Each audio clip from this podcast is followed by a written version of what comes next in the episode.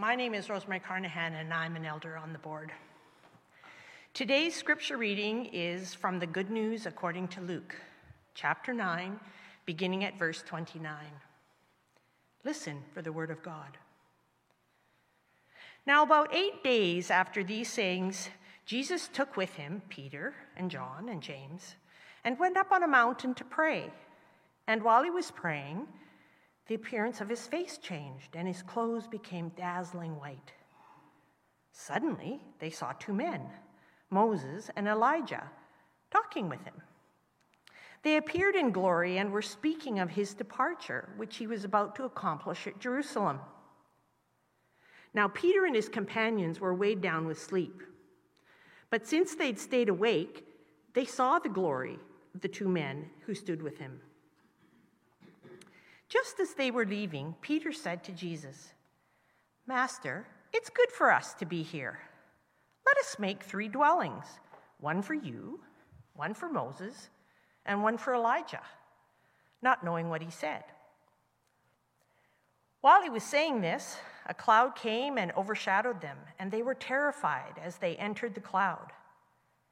Then from the cloud came a voice that said, "This is my son, my chosen, listen to him."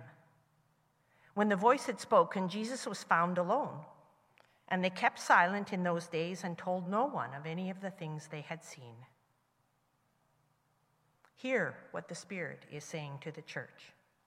Thanks be to God. Let us pray.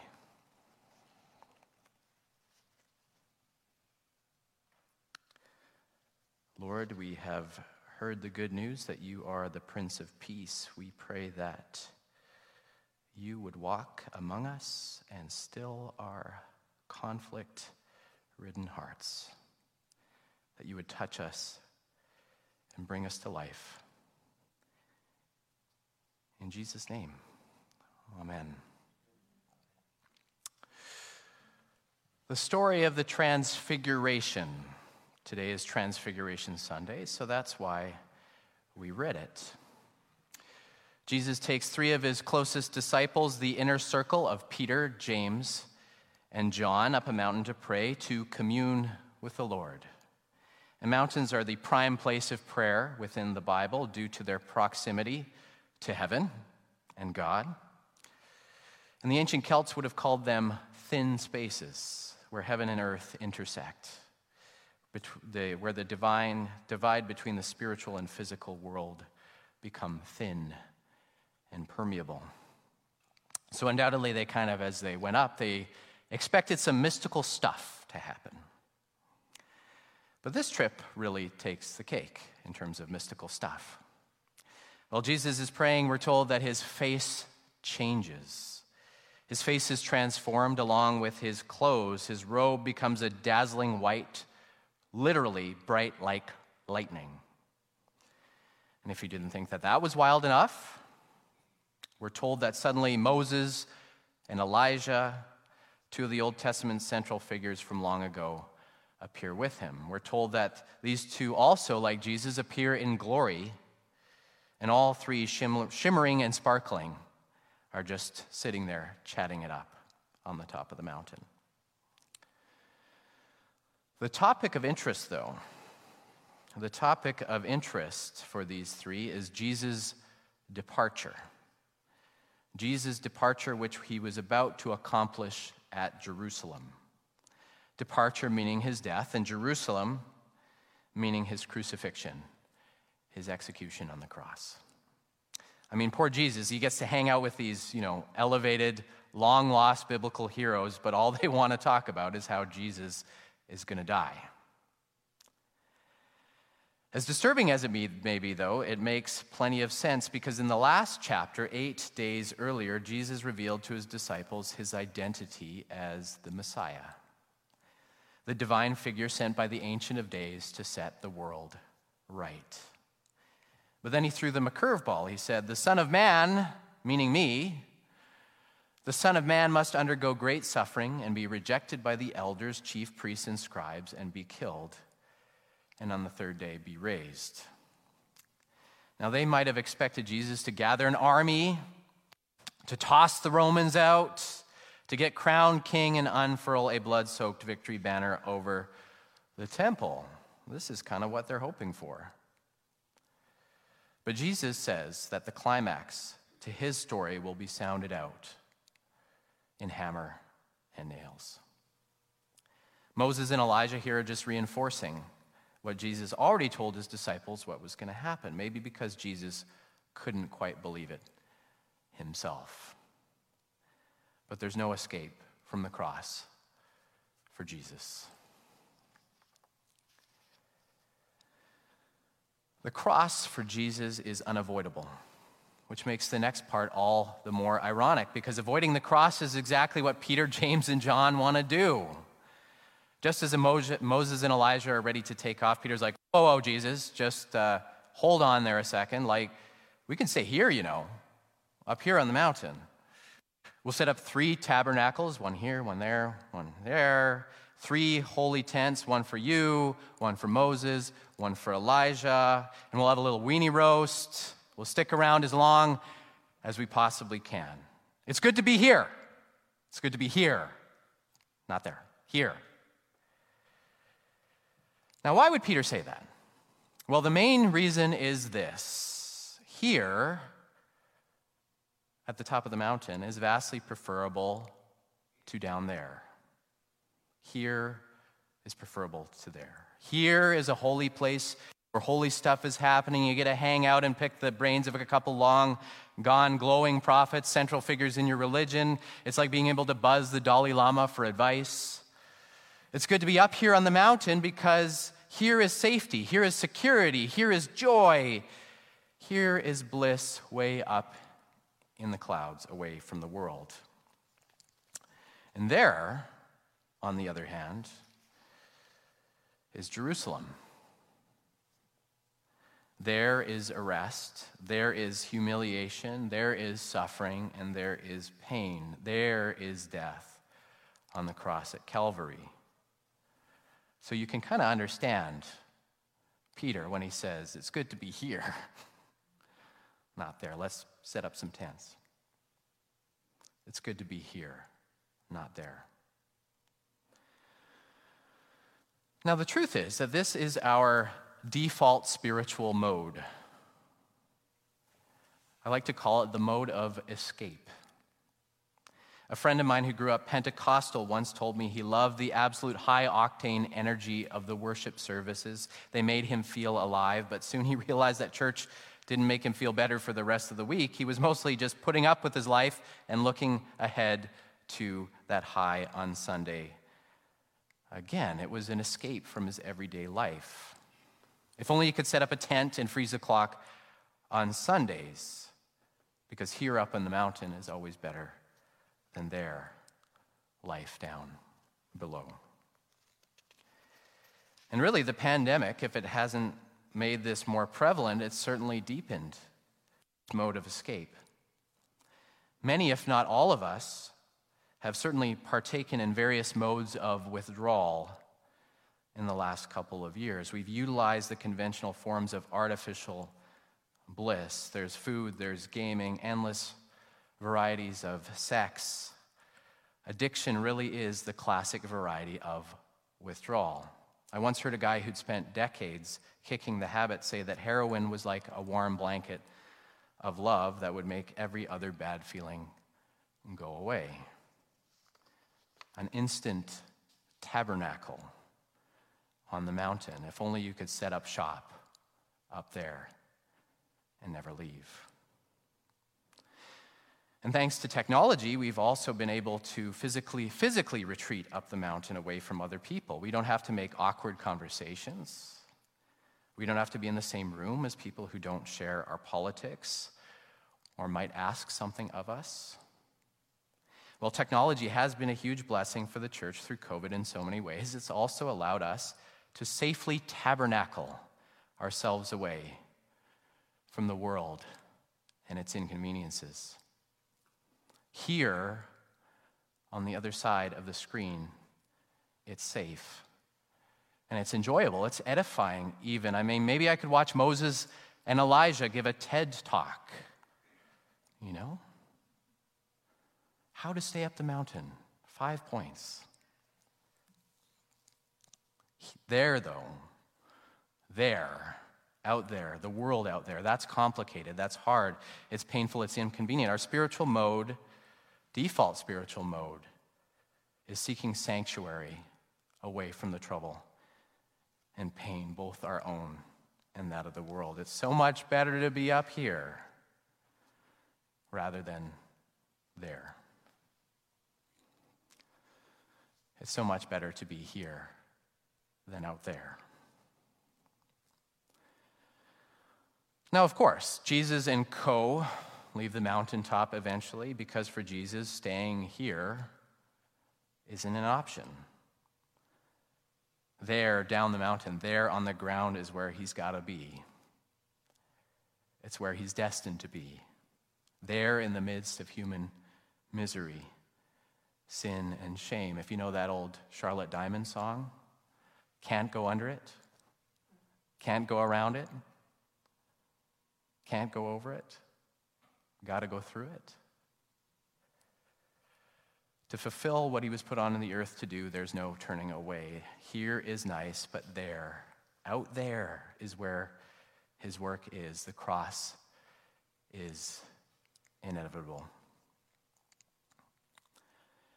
And it's the same with, way with us too. Not that we're Jesus. I mean, we clearly are not Jesus. Otherwise, we would just act like Jesus acts. But that we can withdraw from the world as long as we want.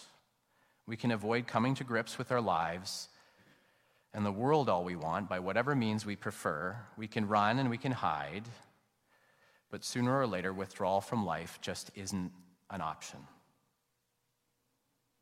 Sickness, sadness, death, injustice, loss, or even the jarring news of Russia's invasion of the Ukraine, for example, has made that scary news of there bleed into here. We can't escape it. We want to cling to here, but there is ultimately inevitable. Now, the next logical step in the sermon is to tell y'all, tell you all,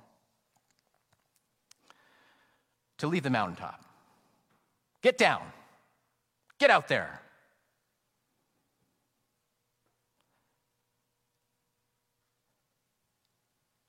That y'all just need to stop hiding here and head out there instead, that we need to face our fears. And once we do, we'll build character, and once we do, our lives will be better. And there's probably a lot of truth to this. But it's not really good news. Go! Get out there! Good news, everybody! You can try harder now. And everybody says, yay! Until Saturday, and then Sunday comes around and you've completely forgotten. No, the point of this text isn't just to get us to leave the mountaintop. The point of this text isn't just about us so much as it is about God, as it's about Jesus. The point in this story isn't that we have to go down the mountain, but that God isn't confined to here, to the safe place, to the mountain. You know, as Peter's detailing his campsite blueprints, it says that a bright cloud overshadows them all. Clouds point to the presence of God, especially in the Old Testament. God's presence led the way for the Israelites out of slavery in Egypt by way of a cloud. So here God is directly in the mix, and God is bringing freedom. And as soon as the cloud touches down, they are terrified. The disciples hit the deck. It's kind of like when suddenly there is uh, a lot of fog. You're like, you get a little shaken. Not only does God show up in the cloud, though, the cloud and through the cloud, God speaks. Get out your best Morgan Freeman voice, right? This is how I always imagine it, or James Earl Jones, but I figured people might not know who that is anymore. And the voice says, "This is my son, my chosen. This is my son. Listen to him. This is my son. Listen to him." And with that, the voice disappears, the cloud falls away, and all they're left with is Jesus. Jesus, who, by the way, whose face is no longer shining, he's back to blue jeans and t-shirt. Though it wasn't in our reading, the next verse says that they went back down the mountain where the crowds awaited healing. Now, the purpose of the cloud and the voice was to tell us that Jesus is the Messiah, the agent of God sent to set creation right, the one who accomplishes the salvation of the cosmos. That the purpose of his work wasn't to bring Peter and co up on the mountain in heaven to escape the troubles of the world, but to bring heaven to the world by the power of his incarnation, his becoming human. That God isn't confined to heaven up here, but Jesus is Emmanuel, God with us out there. The glory of God isn't only to be found in beauty and joy and safety, but as the great Irish poet W B Yeats once said, love has pitched his mansion in the place of excrement. Or as the Gospel of John says, the Word was made flesh and dwelt among us. God moved into the neighborhood of our broken condition. The glory of God, though hidden, is to be found most profoundly in the cross. God's pitched his tent out there, down there, in the midst of the world's grief and shame, and will never leave. That is the purpose of this text. Not that we have to go down the mountain, but that Christ has brought the heaven to earth. The truth is, brothers and sisters, we are avoiders. It is true. Fearful people who will do what it takes to avoid discomfort, displeasure, and pain, whatever form it comes. Like Peter, we'll find a nice spot to camp out and escape, whatever form that might take. And who can blame us, really? Here is vastly preferable to there. The bad news is, of course, that discomfort, pleasure, and pain, displeasure, and pain, they're all unavoidable. But the good news is even more so. That God is out there, beyond these walls, as much as God is in here, on the mountain, in the sanctuary of the Lord. The beauty of the gospel is that we have a God who has stooped down to the world in Jesus Christ, a God who has come down the mountain, bringing heaven with him. The good news is that in him, that whatever it is we fear out there, the heart of the universe has already gone there directly and overthrown the powers of sin and death, and the shining the bright light of his glory into all the places of darkness, here, there, and everywhere. We can venture out there because in Christ, God has overcome the world. And because God is out there, we can stop building our tents to hide away from the world. We can quit ducking for cover in substances and purchases or all the other avoidances. And instead, we can start facing reality, getting back in the mix of life again. I mean, the group that's going to be praying with our soup kitchen clients for Lent this Wednesday is a small example of the kind of trust that Jesus can stoke, the kind of work that we can do when we know God is out there with us. And I mean, this is what the church is all about. This text is a pattern for worship, coming here, up and away from the world in worship and joyful praise, but only so we can go back out there, being reminded that, like the old hymn says, love commands both heaven and earth. So we can go back out there to loving God and loving our neighbors, getting ourselves out there invested in the world God loves and gave his own son to save. Because God is with us, we can make our way down the mountain, get out there in the world again. And it's there where we will discover eternal life, life in the full. Though it's good to be here with Christ, it's just as good to be out there. This is the good news of Jesus Christ, the divine Son, God's chosen. May you listen to him. May you hear his promise. And by it, may you be transfigured. Amen.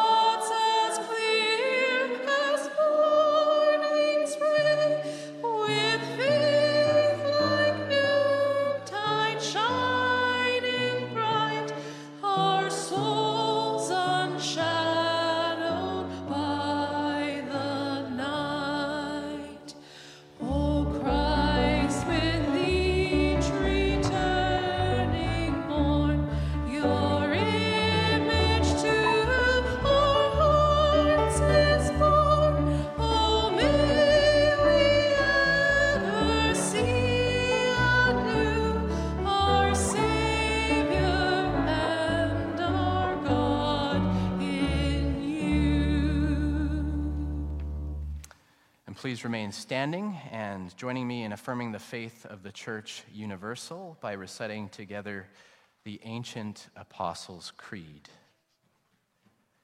I believe in God, the Father Almighty, creator of heaven and earth. I believe in Jesus Christ, God's only Son, our Lord, who was conceived by the Holy Spirit, born of the Virgin Mary, suffered under Pontius Pilate, was crucified, died, and was buried. He descended to the dead. On the third day, he rose again. He ascended into heaven. He is seated at the right hand of the Father, and he will come to judge the living and the dead.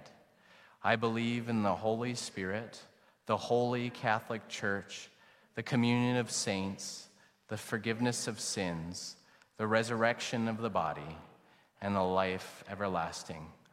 Amen. Please be seated.